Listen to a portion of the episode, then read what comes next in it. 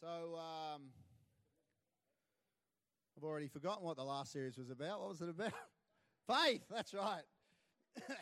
uh, so over the next number of weeks, we're doing a, a another series across all the campuses um, on uh, revival or renewal, uh, whichever word you, you prefer. So uh, I, I love the whole concept of renewal. And um, everything in our world, everything that's created, because of the fall that happened back in Genesis chapter three, if you know your story of the Bible, e- everything in this world degenerates. Uh, everything, if it's left to its own devices. And our world is, the Bible says. Uh, so I saw this video. I thought it'd be really interesting as an introduction to my message in regards to what would happen to the world if we didn't maintain the stuff that we've created. So it's a it's a bit it's a longer video. I've, I've asked Matt down the back there to cut it a bit short, but this goes for a couple of minutes. I thought it was fascinating about what would happen if we didn't renew, maintain, or revive the things that we've created. So let's watch this. I think it goes for about two and a half minutes. Thanks, Matt. Two or three days after we vanish from the planet, most metros in the world Just are going to be flooded because the pumps that protect them from the underground waters won't work without people. After ten days, pets locked at home will start dying of starvation and dehydration. Billions of chickens and millions of cows, as well as other farm animals, will be dead. Those who manage to make their way out will enter a ruthless fight for survival. In the brutal world of real wildlife, there won't be a niche for decorative cat and dog breeds, and they will be the first to die out. Bulldogs' short legs and terriers' small jaws are going to become their main and quite likely deadly disadvantages. A few weeks later, there won't be any small dog breeds left anymore. Big dogs will gather in packs and hunt down smaller breeds as well as other animals. About a month after we disappear, all cooling water on nuclear power stations will have evaporated. This will lead to a series of explosions much stronger than the Fukushima and Chernobyl disasters. Millions of animals will die of cancer, but overall the planet will recover from the radioactive contamination rather fast and easily. One year after people disappear, strange stars will start to fall from the sky. During our space history, we took dozens of thousands of objects to the Earth's orbit. The highest satellites will fall after many years. After twenty-five years, three quarters or all squares and sidewalks will be covered with vegetation. Where there are plants, there are herbivorous animals, and where there is prey, there is always a predator. The surviving dogs will cross with the wolves that come to the former cities. Without us, the air will become much cleaner. In some cities, the visibility range will become several times longer. Cities like Dubai and Las Vegas will be buried in sand. The desert will take what belongs to it, so will all of nature. After three hundred years, metal constructions such as the Eiffel Tower or steel bridges will start to break, since for all these years there won't be anybody around to paint and protect from corrosion. Steel rods in armed concrete will bloat up to three times of their initial thickness, and the last tall buildings will go down. Vast swamps, which formerly occupied America, will reappear, and hundreds of bird and animal species will return to their unfairly taken home. Large marine animals will also be very glad not to see us. In the absence of humans, whales will thrive and reproduce to the maximum of the ocean's capacity to feed them. This is how modern cities will look after five hundred years without people. After ten thousand years, the only reminiscence that people were here someday will be the remains of a few stone constructions, among which the pyramids in Egypt and the Great Wall of China. Mount Rushmore National Memorial will be there almost intact for several hundreds of thousands of years. In fifty million years, plastic bottles and pieces of broken glass will be the last traces of our civilization. In another fifty million years, they will be gone as well. As you can see, our planet is quite sturdy and can get rid of all of our trash. If after three hundred million years or later there will be a new rational species, they might not even notice there was a civilization before. So, our planet can perfectly do without us, but we can't without her. Save the planet. Thanks anyway, for watching. Please. It's a sustainability message, but um, I thought it was fascinating to realise how important it is for our civilization and for society that there's that there's maintenance of everything that we have. That if it's not maintained, it actually deteriorates. If it's not looked after, it corrodes. it uh, rusts and it breaks down. And as it was saying, after however many hundreds of thousands of years, all the skyscrapers, everything that we've built would collapse and crumble and would be overgrown and it would all be gone. So everything that we create and everything that's on this planet needs to be maintained, including our own spiritual life. And um, I was thinking in relation to that, to our own world, how important it is that there is renewal or revival or maintenance, whatever word you want to use, because everything breaks down without maintenance, without being looked after, without a determined program, if you like, or, or routine that keeps these things going. Um, and the reason it's like that is because of the fall, as I mentioned earlier. In Genesis chapter three eighteen, it says this, uh, because man turned from God and, and a curse came upon the world, it says every created thing in our fallen world needs... Re- oh, no, that's my notes. Uh, sorry. uh, the very ground... This is because of because of man's sin, Adam, and Adam, or particularly Adam, uh, this particular one. Uh, the very ground is cursed because of you. This is what it says in Genesis three. The ground is cursed because of you. Getting food from the ground will be as painful as having babies for your wife. We've got a few uh, newborns around here at the moment. Uh, you'll be working in pain all your life long. The ground will sprout thorns and weeds, and you'll get your food the hard way, planting and tilling and harvesting, sweating in the fields from dawn till dusk until you return to that ground yourself. Isn't it interesting that, as I was saying, uh, all of these things, uh, our food production, all these buildings and everything, they don't just maintain themselves. They, we don't build them and leave them. They are constantly maintained. The bridges that we see, as we were saying, if they're not painted, if they're not looked after, uh, maintained, then they will they'll fall down. Um, and I was thinking about this, as I said, in, in regards to our own spiritual life. When it comes to our relationship with God, when it comes to being a Christian, when it comes to fulfilling God's purpose, uh, just like everything else in life, just like everything else of creation, without maintaining that, without a renewal process, without us continually working on that relationship, then it does actually degenerate. It does actually begin to wane like everything else. And um, I don't know about you, but I know for me that we're in a constant ebb and flow between trusting in God for our future and our provision and the things that we want our, uh, for happiness and contentment and, and significance. We're in an ebb and flow between between trusting God in that and then taking control ourselves and going, well, I don't know whether God's doing a good enough job with that. I think I'll start to take control in these areas. I'll I'll begin to do what I think's the best thing. And we and we oscillate between these two, don't we? Where one point we're really trusting in God. You can be one night, you can be there and you might be praying and you feel so close to God and you feel like everything's going to be okay and you feel peace, and you wake up in the morning and it's gone. It's like, where, where to go? I'm feeling anxious. I'm feeling concerned. I'm feeling threatened. I'm not sure. And, and that is because there is this ebb and flow. You don't just have this relationship that you establish with God and then and then that's it. It's just, it's not like a, well, I was going to use Wi-Fi connection as an example, but that's a pretty poor example because that's not very constant, particularly around here.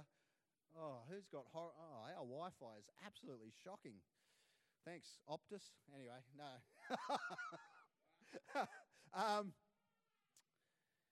so we're we're in this flow, and the Bible the Bible tells us that our heart, and, and don't shoot the messenger on this, but the Bible says that our heart is a very, very deceptive thing. It's very, very slippery. Actually, actually trying to hold it down and truly understand where your motives are coming from, and truly understand what is uh, driving you and why. Dis- what certain certain decisions that we're making in our head, we say, "Oh, I'm making these decisions because of this thing and this thing." But the Bible tells us oftentimes there's something going on in our heart that w- that we aren't even aware of at times. And to actually look at that, and to actually analyze that, and to actually reflect upon that is very, very challenging. Um, I was, I was uh, who likes Lord of the Rings? I love the Lord of the Rings. Uh, I don't know if you're aware of it or not, but J R Tolkien was a very strong Christian, and that whole uh, story, the whole analogy is is actually a Christian journey uh, here. And who who remembers the uh, character Gollum? Gollum, Sméagol. Well, Gollum actually represents the heart. I don't know if you're aware of this, but but the heart of of the person and how that heart can be influenced by the pursuit of power, which is the ring. That's that's part of the backstory of what's going on in there. And and Gollum, um, uh, the human heart, betru- uh, so the pursuit of power and, and to rule completely autonomously or, or to make it to the top or to have ultimate power is part of that backstory that's going on there. And, and if you know the story of Gollum, uh, just like us, oftentimes we convince ourselves that if we just attain these certain things, if we just attain this particular position in life, if we just attain this particular level of financial uh, autonomy, if we just attain this this um, this power or this influence or this house or this this spouse or partner, or if we just get this family, or if we just get these things, we have these ideas in our head. If if we just get that, we'll be happy. If we just get that, we'll feel content. If we just get that thing, that ring that we're after, if we get that, then we'll be completely um, content, happy, and feel a, a whole sense of significance and value in our life. And, and I don't know if you noticed with Gollum, but Gollum was willing to sacrifice everything to get a hold of that ring. And if you, you know the story, to get that ring, he actually killed his friend because his friend got it first, and he kills him. And he takes it. But part of the interesting story uh, is that Gollum, whose original name was Sméagol, if you understand, he was actually a hobbit originally. Um, and and part of the part of this unfolding story is that when we see him, he's actually a very grotesque-looking character. And what Tolkien is trying to say in that is is when you are pursuing something like that, thinking if I obtain that thing at the, at the expense of all these other things to get power or authority or autonomy or, or or security or whatever it is, that it actually transforms you. So from uh, Sméagol, who was just a normal person, as this this desire, this pursuit took over him, it actually transformed him into this ugly, selfish, self-orientated, living only for what he wanted individual. And Sm- and he didn't even realize that this was happening to him. The moment he realizes, and there's a scene in the movie where he looks into the water. I don't know if you remember that scene. He looks into the water and he sees what he has become. And he's shocked. Because oftentimes we don't realize what's happening to us. We don't realize what these driving uh, forces or these things within us that we're trying to achieve are actually actually doing to us, what we actually look like in our heart. Um, and so that water, that water uh, in a, a biblical analogy is God's word. Um, the Bible says that when we look into the word of God, it's like looking into a mirror.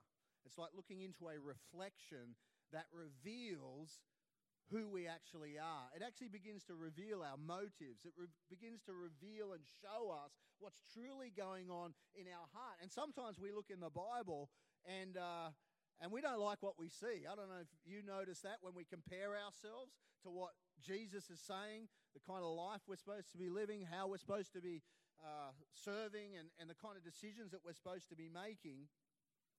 And we and we get sometimes these ref- revelations. And it's in those moments that we think, hey, I need to adjust some things in my life. I need to make some new decisions. I, I don't want to be uh, this kind of person. And so that water, it says in James one twenty-three, those who hear, those who hear the word and don't act are like those who glance into a mirror, walk away, two minutes later, have no idea who they are or what they look like. That's what it says in, in James. But whoever catches a glimpse of the revealed counsel of God, which comes through his word, the free life, which I think is interesting uh, in relation to what Joe was talking about, how oftentimes we think that God's word and his and his uh, demand sometimes, but also the, the direction that he tries to lead us upon, we find it so constraining and so restrictive. he's saying is actually what's bringing freedom and liberty and life and joy and peace and contentment into our world. Um, the free life, even out of the corner of our... Whoever catches a glimpse of the revealed counsel of God, even out of the corner of their eye, and sticks with it, no dis, not uh, is no is no distracted scatterbrain. This is the Message translation. But a man or woman of action, that person will find delight and affirmation in the action.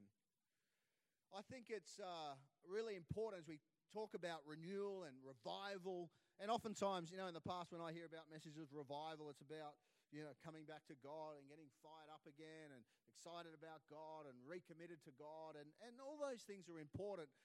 I, I've actually found uh, that in talking to people, it's very rare that we deliberately turn away from God. Every now and again, something major may happen that causes us to question our faith or do we truly believe this? But most times it's simply just a ebbing away of our relationship with God. Just like the, the banks of a river are eroded, not immediately, but over time, as the water flows, those banks are eroded away. And even without even realizing it, they disappear. Oftentimes our walk with God, our trust in God, our relationship with God just erodes away, just through life, just through time, because of the fact that, that, that we are not maintaining that relationship. We're not putting in that renewal of it. And just like any other relationship, when it's not, when time is not invested into it, when there's not, you know, renewal and revival and, and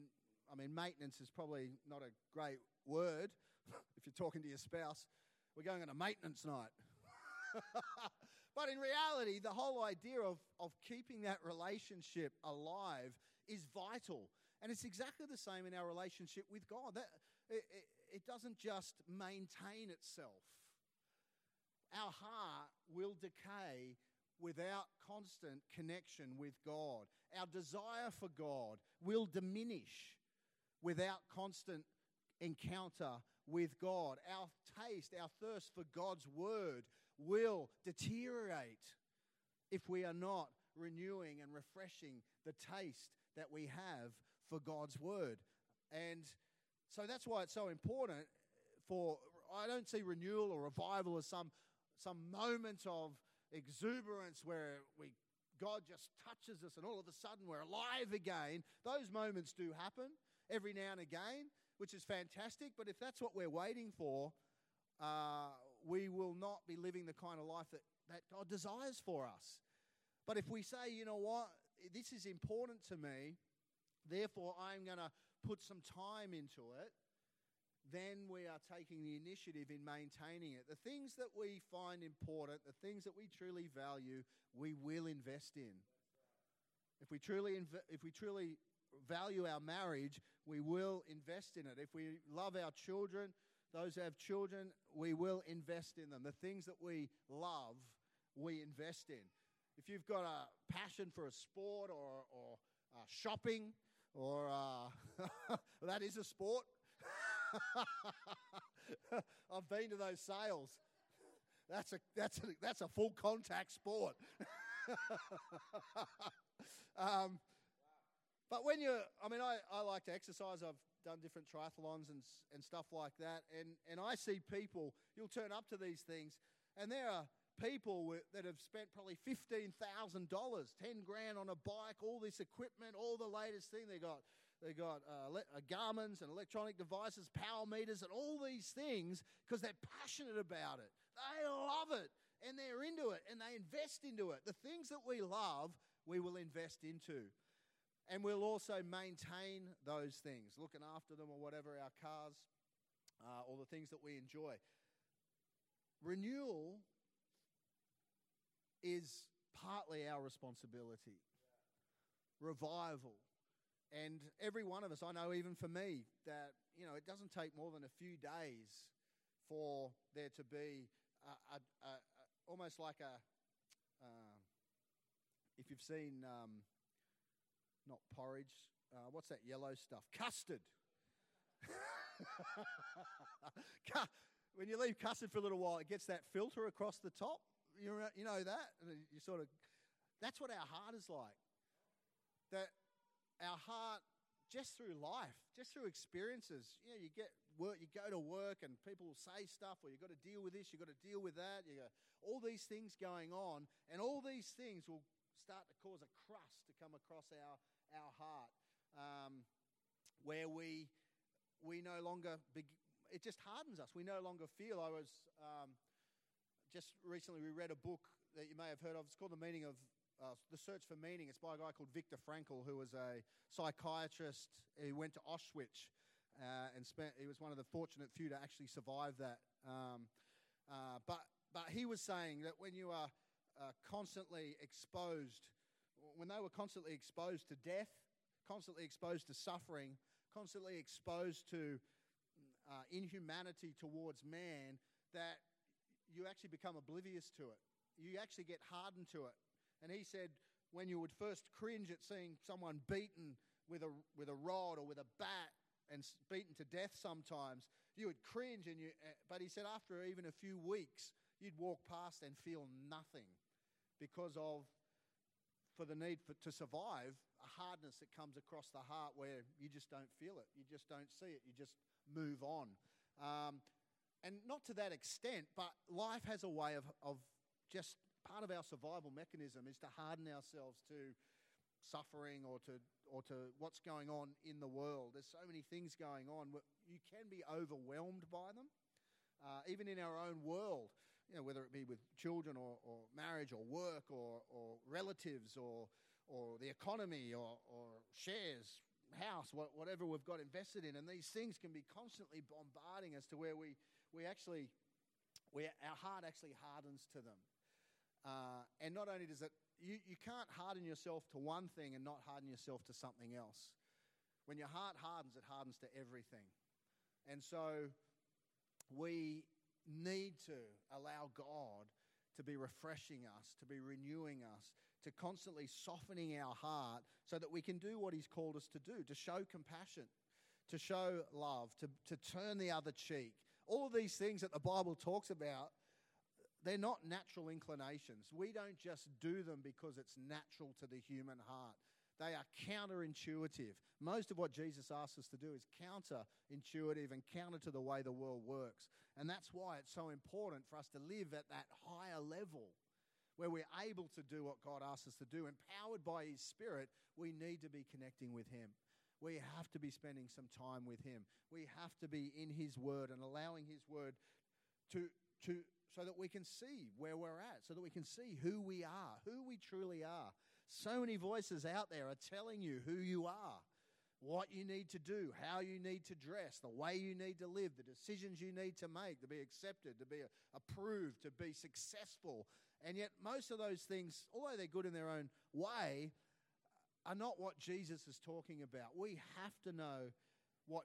what We have to get our identity and our sense of value and purpose and dignity from God, from the creator of the earth, so that we have a solidity and a strength and a foundation in our life to stand strong against all these other influences and say, you know what, I don't actually believe that. I don't believe I have to be that way to be valued. I don't believe that I have to make these decisions to be included. I, I have something inside that is greater. Um... You know, the Bible, uh, there's two two people that are talked about in the Bible uh, that pretty much got to the point that maybe there's been five or six people in, in the entire history uh, of humanity have got to, and that's where they are rulers of the whole world, the whole known world. They are the person. Uh, even some of the rich billionaires that we have today, they don't control the whole world. There's no one that has done that today, but there's been a few in the whole course of history, people uh, like Pharaoh that you may have heard about, and two people in the Bible. One's name was Nebuchadnezzar, you may have heard of him, he's talked about in Daniel. Another person was Solomon, King Solomon, who was the son of David in the Bible. The Bible says, ruled the then known world. He was the guy. um, so if there's anybody that you want to ask, surely there's a person that's at that point where they rule everything. They got more wealth than they could ever want. They've got people at their beck and call. They rule everything. They're at the top. You would think a person like that if in our mind we think, well, if I've just got that, I'm going to be content. If I just get this, I'll be happy. If someone said, you can have it all, in our heart, we'd be, or in our mind, we'd think, well, surely I'd be happy if I had it all. If I had it all, anything I ever wanted, I'd be peaceful, I'd be content, I wouldn't have a worry in the world. That's what you'd be thinking, wouldn't you? Yeah. Wrong. Because if you ask Nebuchadnezzar, who was in that position in the Bible, in Daniel chapter four, Nebuchadnezzar, he says, I was at home taking it easy, which you would. I was taking it easy in my palace without a care in the world. Wouldn't that be awesome? I dream of not having a care. no. um, without a care in the world. But as I was stretched out on my bed, I had a dream that scared me. This is the ruler of the whole world, a nightmare that shook me to my core. Isn't it interesting that here's a guy that you would think, well, nothing could ever faze him, nothing would worry him. He's got everything that he wants. He's got power, he's got authority, he's got wealth, he's got probably women, he's got whatever. Um, and yet the thing that feared him was the... Th- was the fact of losing what he had. Isn't it amazing?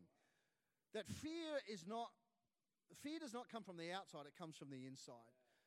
So even if you're afraid that you're not going to achieve certain things, you talk to people that have got certain things, like Nebuchadnezzar, and they're afraid of losing certain things. So fear, all these things that go on in our heart, they, they are not removed because we attain a certain position, certain level of lifestyle or whatever. Um... And then Solomon, who's, a, who's an, another guy who was in a similar position, um, he says this.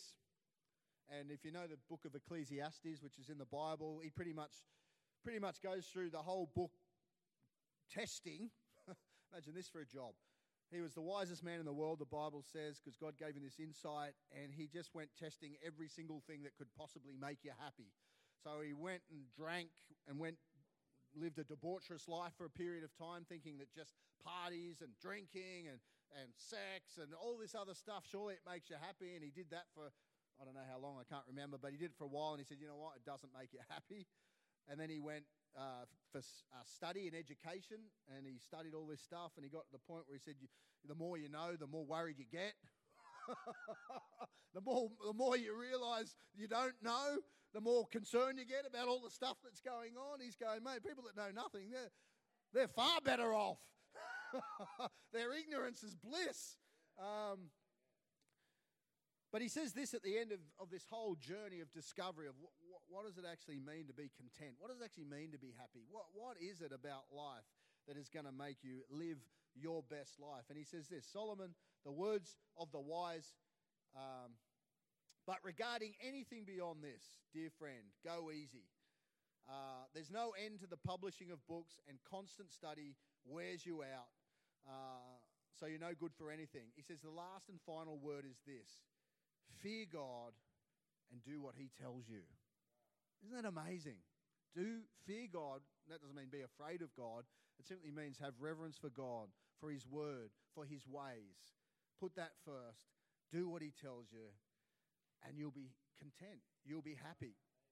Um, we don't always believe that, or we might we might buy into it for a period of time, and then we get anxious, we get worried, we don't seem to be seeing these things happen, and we take control again. But from all these words that we have here, I've got uh, three three things that we can learn from Nebuchadnezzar, from Solomon, from uh, Gollum, uh, and from the story in the book of Genesis. Number one, true happiness and the pursuit of happiness is one of the, well, it's, it's one of the founding declarations of, of the U S, um, of the, uh, the United States.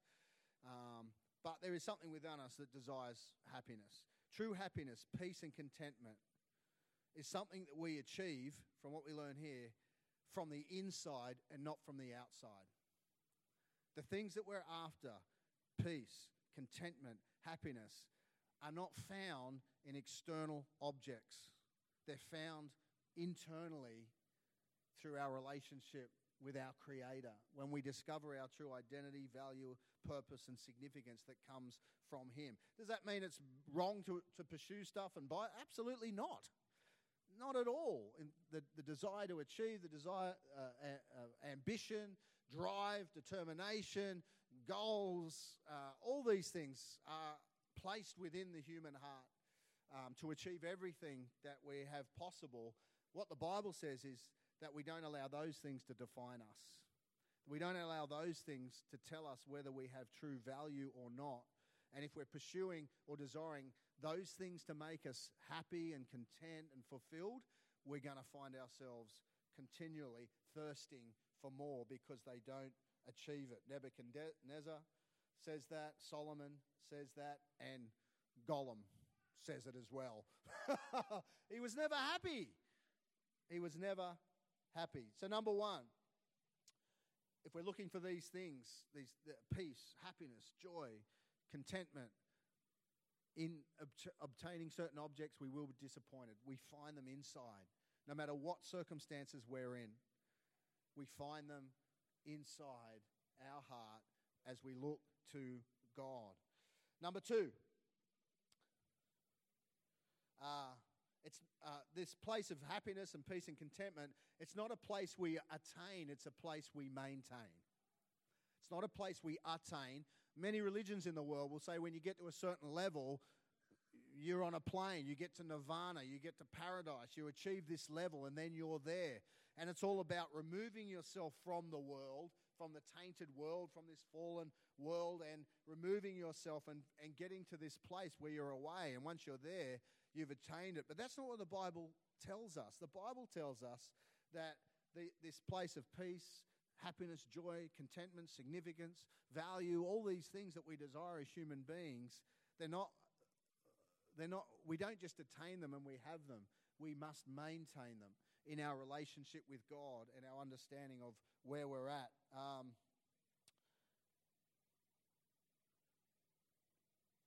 so we, uh, and so the value of the of the Christian faith, in a, as opposed to other religions where they say remove yourself from the world, Jesus said this, he said, go into all the world and preach the gospel. Don't remove yourself from the world. We think that if we remove ourselves from certain influences, then somehow that will make us pure. But purity comes from the inside out.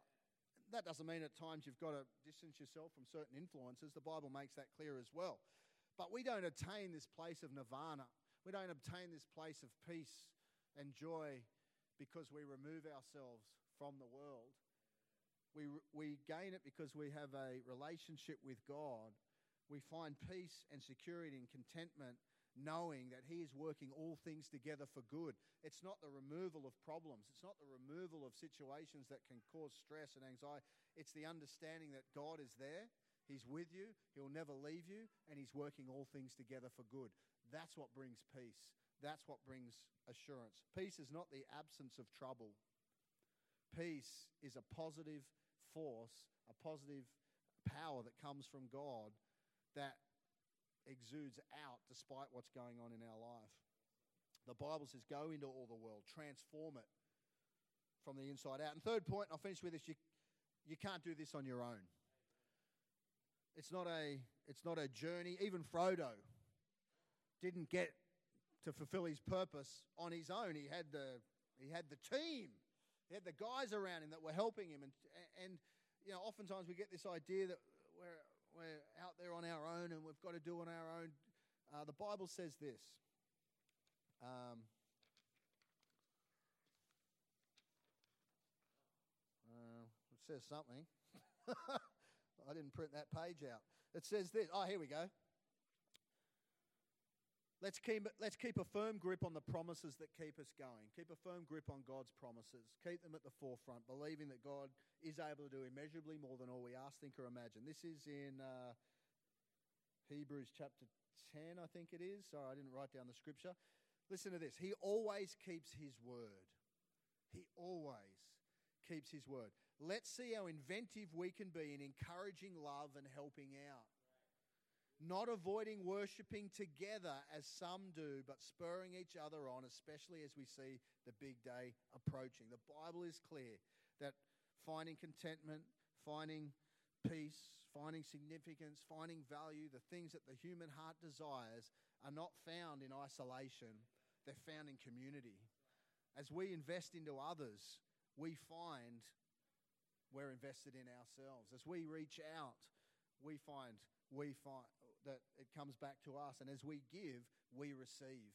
And so I want to encourage you to connect. Three things.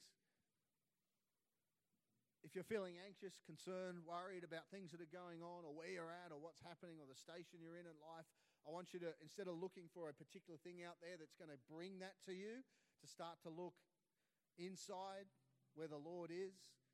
If you have Jesus in your heart, to look in his word, which is like a mirror and a reflection, and to develop a habit to be renewing your faith.